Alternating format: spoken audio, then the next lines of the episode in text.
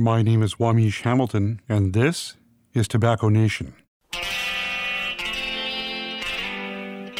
Tobacco Nation is a four part documentary radio series brought to you by the First Nations Health Authority. In each episode, we'll feature stories about tobacco told by First Nations people living in BC. First Nations peoples in BC are about twice as likely to smoke as the general population. And when you ask them about smoking, you'll hear stories about colonialism, stories about family, and stories about triumphing over adversity. And these are the stories you're going to hear on this show. This is the second episode in the series Community. Today, we're going to talk with Patricia Vickers, the Director of Mental Wellness at the First Nations Health Authority. But first, we start with a story of tension between First Nations people and the Canadian healthcare system. It's the story of one hospital, one woman, and her fight to put First Nations voices at the center of healthcare.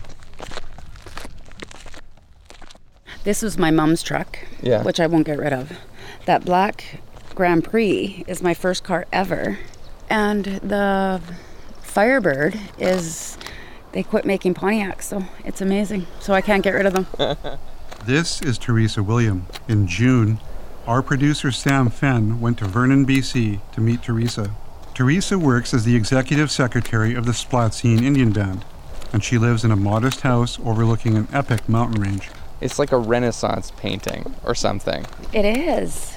I've looked at it. I mean, that's how I grew up. Standing here, surrounded by the shells of these old cars, Teresa can't help but think of her mother, Dorothy. She would mow the lawn, she would shovel the driveway. I think it was healing for the fact that you are, you feel accomplished, you're doing something. She had her issues. You know, residential school really affected her.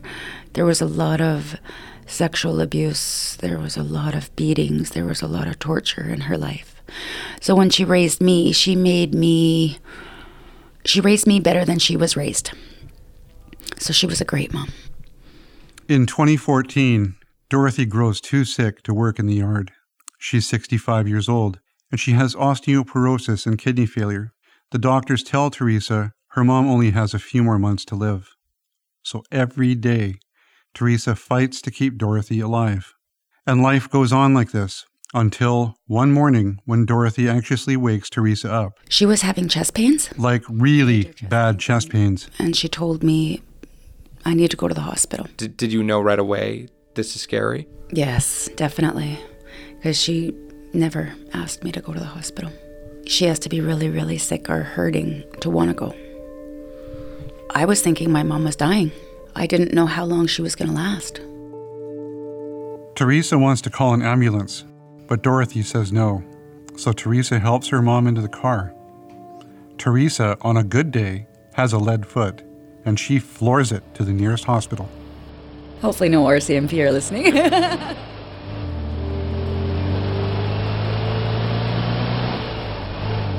The women zip into Vernon Jubilee Hospital's parking lot and head straight to emergency. I let them know that she was palliative. So they kind of brushed us off to the side, right? I, I felt like, what can they do for her? It was disheartening.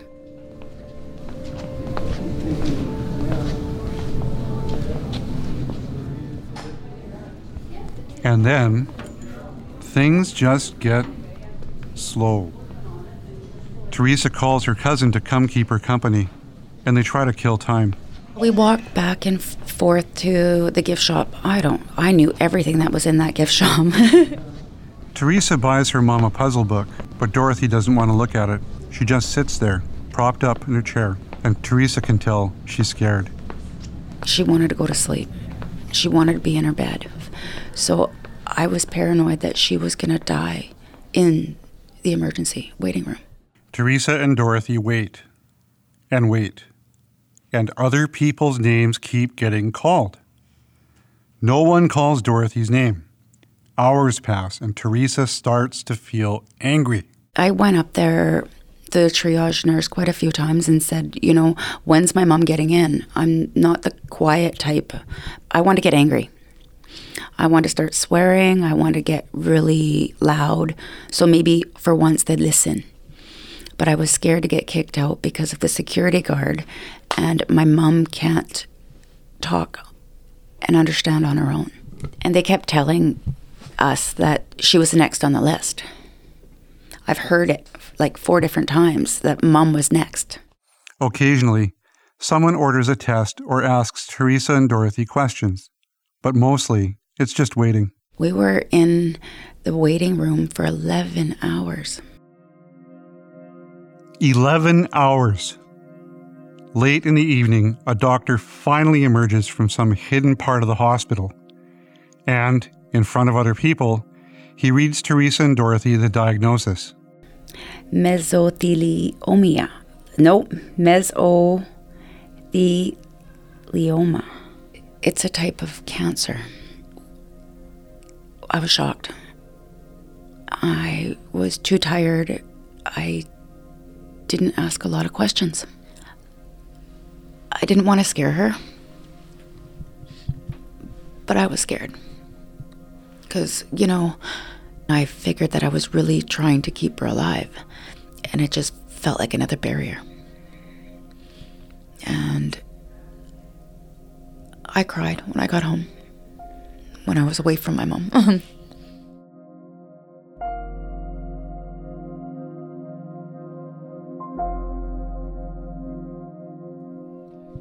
Could you give me a list of things that the hospital could have done that would have made things better on that day?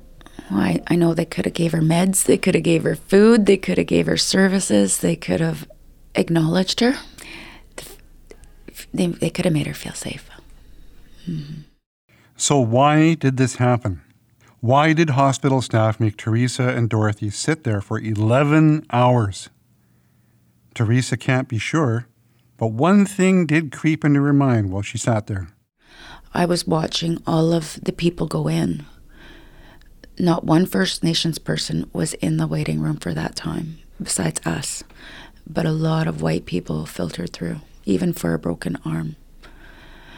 So it was really hard seeing that we were put last. Do you think this is something that would happen if if you and your mom were white? No, not at all.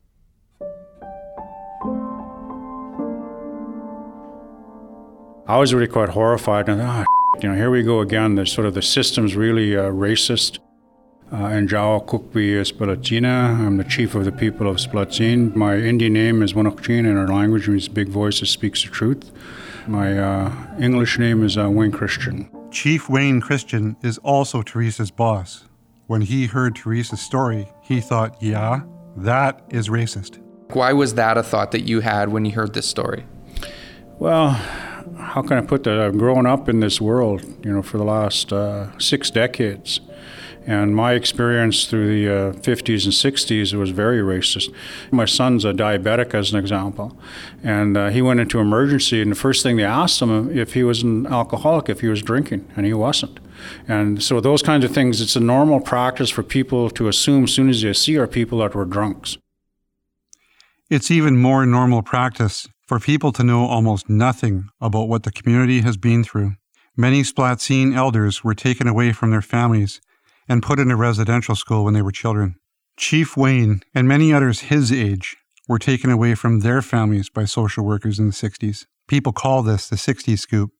Add to this hellish stories of medical testing on First Nations children, tuberculosis sanatoriums, and the sadly common experience of being profiled as drug seekers at the doctor's office, and you have a community primed to distrust and fear the Canadian healthcare system as a you know First Nations person in hospitals, in the medical facilities, we often do feel invisible, looked over. We we think that they're looking at us as if we want pills.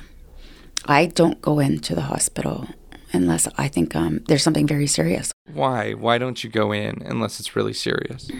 It's not. I don't feel safe. I, I don't want to be looked down upon. I don't want to be pushed aside. My uncle has kidney failure and he doesn't go to the hospital. He just suffers at home. My mom's ex has heart problems. His leg turned black and we don't know what it's from because he won't go to the hospital. Everybody has horror stories of them being in the hospital. This is not just a problem in Splatsin. More than one in four Canadian First Nations people say they've experienced racism while trying to access health care. So, is it any wonder that there are lots of First Nations smokers? If you don't trust doctors or the healthcare system, you're probably less likely to seek the help you need to quit. So, Teresa and Dorothy are sitting there in the waiting room, and this history of racism is sitting there with them. But the people working at Vernon Jubilee Hospital are totally unaware of that. Hello. Hi, Amber. This is Amber Murray. I work as a registered nurse, uh, patient care coordinator in the emergency room at Vernon Jubilee Hospital. Amber's favorite part of the job is helping people relax. She's got a real knack for it. But she says that in 2014, she didn't know about the kinds of things that the splat Splatsin people had been through. I just assumed that because I genuinely care about this person, that they're going to feel that. I thought that because I genuinely want to be there for them, that they would know that. Whereas I didn't realize that I actually came in with a whole bunch of stories with me. We tell Amber about how long Teresa and Dorothy waited. At first, she was really surprised. But then she asks, When did this happen? And we say 2014. Oh, she tells us, that makes more sense. In 2014, we were drowning, and it was a very dark period in our in our emergency room. The hospital just recently moved into a new building, and they lost a lot of their experienced staff along the way. You are literally leaving every shift doing the bare essentials. I was that connection that I was talking to you about. I couldn't find space for it. I couldn't find a way to make people feel cared about. Our resources weren't, weren't there. Our supports weren't there. Every shift, you couldn't get people through the door that needed to. It was um, a very difficult time to feel like you were doing well at your job. If you're a triage nurse, there's one nightmare you're trying to avoid all day long someone's heart stopping in your waiting room. That's why people don't get seen on a first come, first served basis in hospitals. Instead, the triage nurse gives you something called a CTAS number. It's a way to sort people by how urgently they need to see a doctor. CTAS 1 is the most urgent. It means your heart isn't beating. People with deep internal chest pain, like Dorothy, are usually considered CTAS 2s. Amber says CTAS 2s should be seen by a doctor within 15 minutes. When there's CTAS 2s waiting in the waiting room, it's a, it's a high level of anxiety in the department. This sort of thing happens more and more. It becomes relatively normal for a patient like Dorothy to sit there for a long time. And as life goes on like this, from 12 hour shift to 12 hour shift, Amber starts to feel tired. She no longer has the energy to make people feel comfortable. And so Amber quits and gets a new job at a dental clinic. Back at Splatsin, Teresa gets home from the hospital. She's still upset, so she decides to file a formal complaint. I wanted my mom's story to be heard.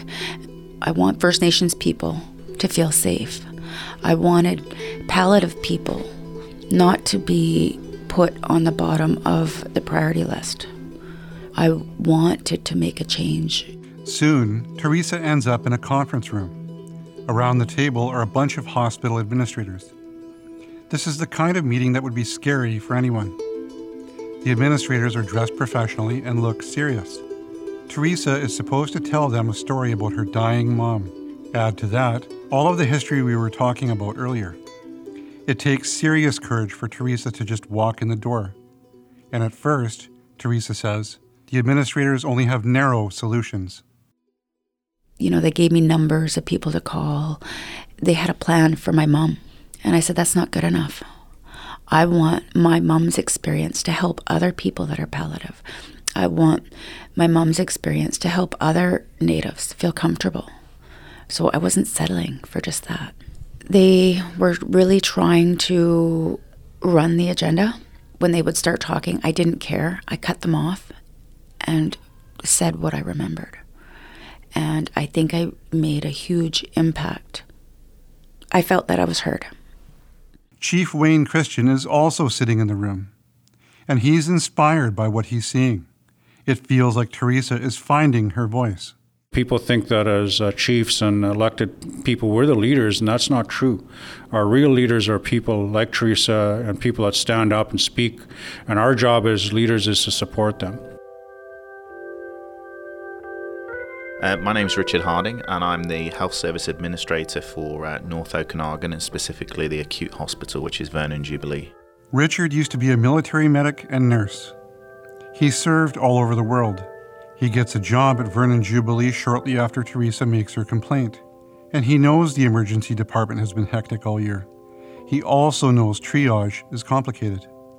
Some people in his position would just offer Teresa an excuse and move on. And I remember sort of, you know, thinking quite prolifically on how, you know, we need to do a better job of this. There's no question about that. We're cognizantly aware that, you know, our First Nation uh, population and clients are quite often reluctant to come to the healthcare system and will only come when they're actually in dire need of, of, of services. So Richard decides to seize the opportunity. This is a chance to repair a broken relationship.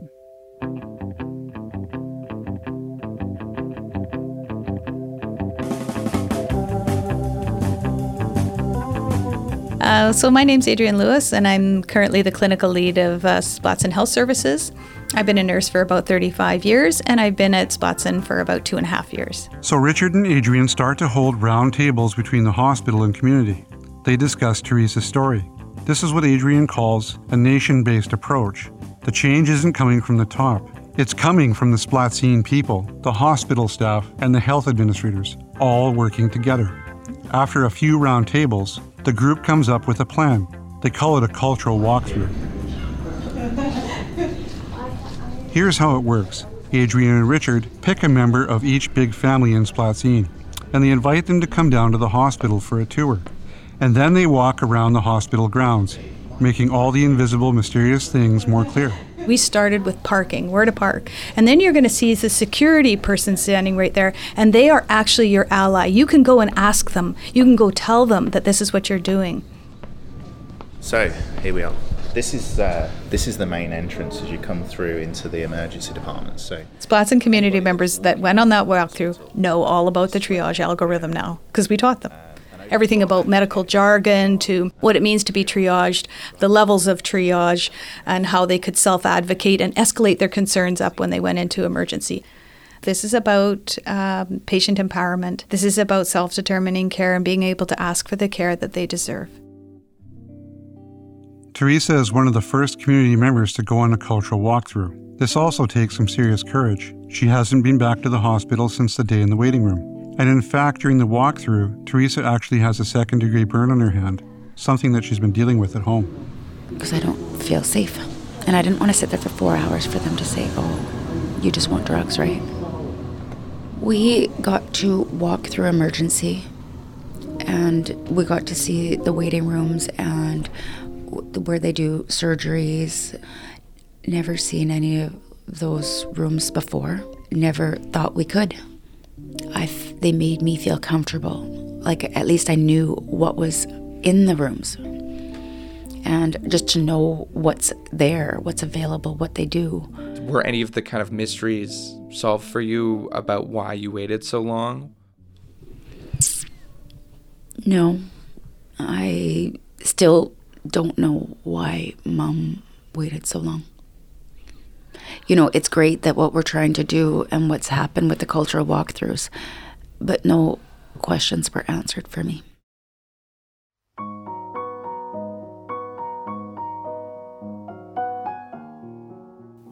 There's still a lot of work to do. Not everyone who works at Vernon Jubilee is perfectly culturally safe, and not everyone in Splatsin feels comfortable here. But a lot has changed in just two years. Splatsin community members have learned a lot about how the hospital works. It's less intimidating. Many of them now know hospital staff by name, which means they know who they can talk to when they need help. But the hospital has learned a lot too. They've learned about the history of colonialism and racism in healthcare. They've learned that many of their clients don't take it for granted that healthcare workers are on their side. It's up to them to show the community they care. All this makes for better doctors, better nurses, and better healthcare. It's now become, you know, beyond just a collegial relationship.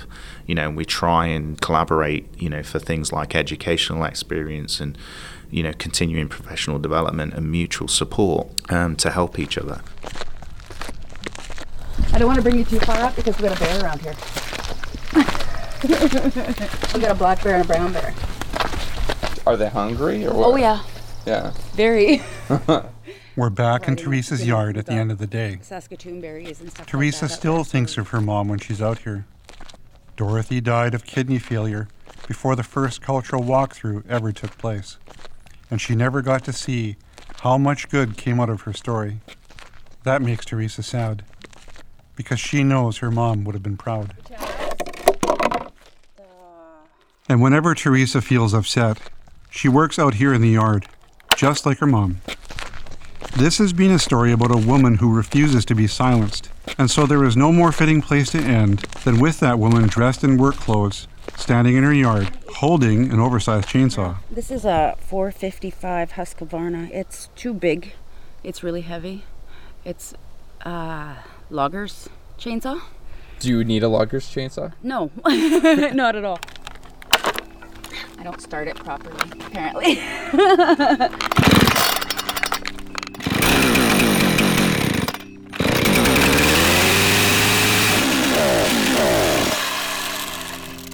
It ran out of gas.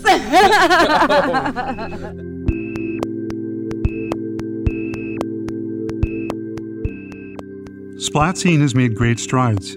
You can do this too by making your own commitment to cultural safety and humility. Join hundreds of other British Columbians and participate in the First Nation Health Authority's Cultural Safety and Humility campaign. You can find more information on the Health Authority's website at fnha.ca. Back in one minute.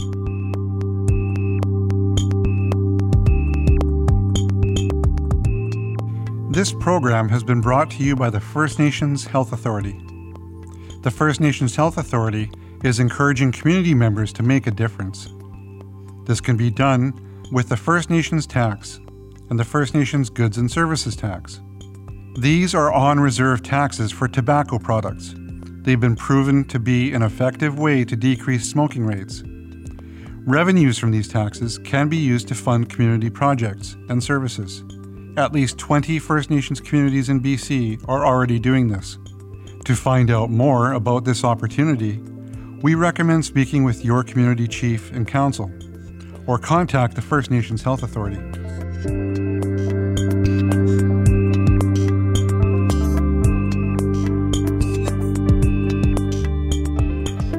Welcome back to Tobacco Nation. I'm Wamish Hamilton. Today, we are talking about cultural safety and humility. This is the idea that people can be trained to be aware of implicit biases about First Nations people and address them. In this case, we're talking about removing those biases in healthcare. In order to offer the best care, healthcare professionals need to understand the challenges First Nations people have faced. To find out more about cultural safety, we sent our producer Sam to speak with Patricia Vickers from the First Nations Health Authority. I'm from the village of Gitkatla. I'm from the Eagle tribe. I have four children and four grandchildren with number five on the way. What is it that you do with the First Nations Health Authority? I'm the director of mental wellness. Patricia is also a psychotherapist. She works with First Nations people who are in crisis, and she puts them in touch with their cultural traditions. I'd love to paint a picture of what your office is like. Can you describe some of the things that are around here? Hanging as you come in the door is a fish mobile that was my father's. He was a fisherman. Invite people to come in and grab that glass shell and shake it when they've got some good news. And then behind you, what, what's on the table behind you? There are medicines. There's uh, eagle feather, and then uh, medicines that have been given to me. They're lavender, sage, tobacco. hmm I've heard people talk about cultural safety if you were thinking of a healthcare professional, what might it look like, the difference between being culturally safe and, and not being culturally safe? Let's say if you're an Indigenous person, then my job, if I'm not from your society, my job is to learn about your healing ways, about what you believe. So, do you believe that when a person isn't well, they're out of balance? And do you believe that trauma has caused that imbalance? Because we have a history of cultural oppression, of violence, we've inherited that. So, cultural safety is really about confronting the conditioned belief that our values and our principles are ineffective. It's a huge generalization, but a lot of the people that I know think of the hospital as a safe space, a place where you go in crisis for refuge. And, and I think they need to understand why some First Nations people may not feel the same way. There's a long history of so many injustices that have happened in relationship with hospitals. Uh, we can begin with sterilization of women. And we were, my sister and I were visiting elders, and this one elderly woman said she remembered she had one child, and that's all she could have because when she came back from the hospital, she could no longer have children. They said it was her appendix and they needed to take them out, but what they did was they sterilized her as well. It's about dehumanization, and sadly, it's hit us from every angle. Course, with residential schools, and then through legislation. And when we think about health today, uh, for there to be this um, legacy of racism, for there to be this trauma there, that has clear stakes because you have public health problems in every community, but including First Nations communities. Um, and often, the more stigmatized somebody is, the more afraid of seeking help they are, the less care they're going to receive. Right. And when we look at stigma, really what we're talking about is racism and dehumanization.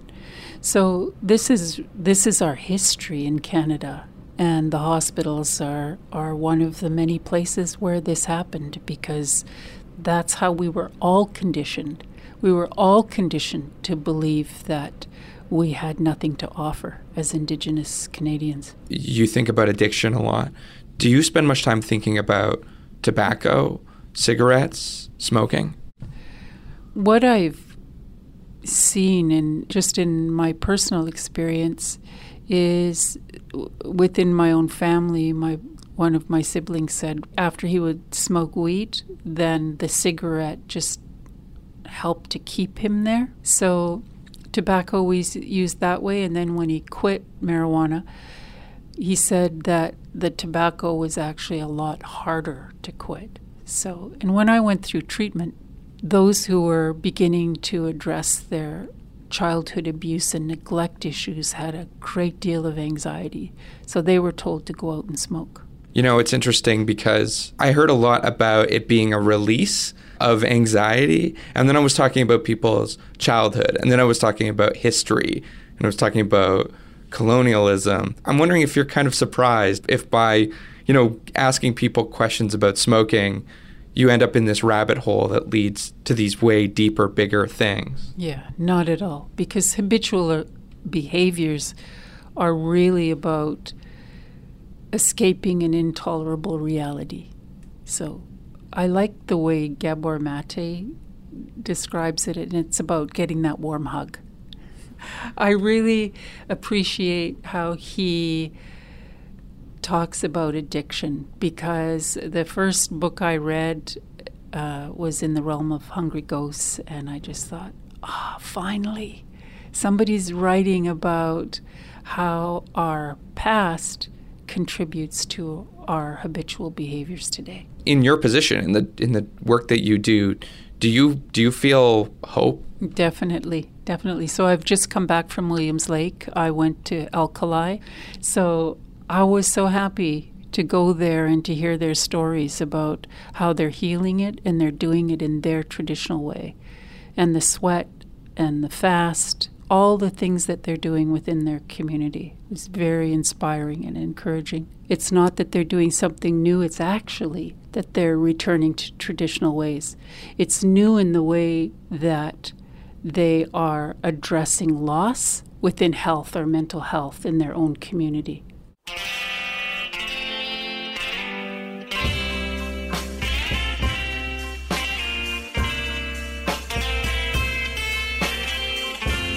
And that does it for our program today. If you're ready to quit commercial tobacco, but don't know where to start, check out the First Nations Health Authority's Tobacco Timeout Challenge. It's a 24 hour quit challenge taking place on the first Tuesday of every month. Sign up at tobaccotimeout.ca, quit for 24 hours, and be entered for the chance to win a $250 cash prize.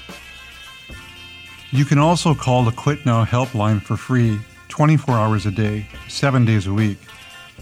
The number is 1 877 455 2233. That number again, 1 877 455 2233. You can also reach them online at quitnow.ca. They're even on Facebook. If you like today's show, there are several other episodes about smoking. You can listen to all of them for free right now at www.fnha.ca. My name is Wamish Hamilton. Thanks for listening.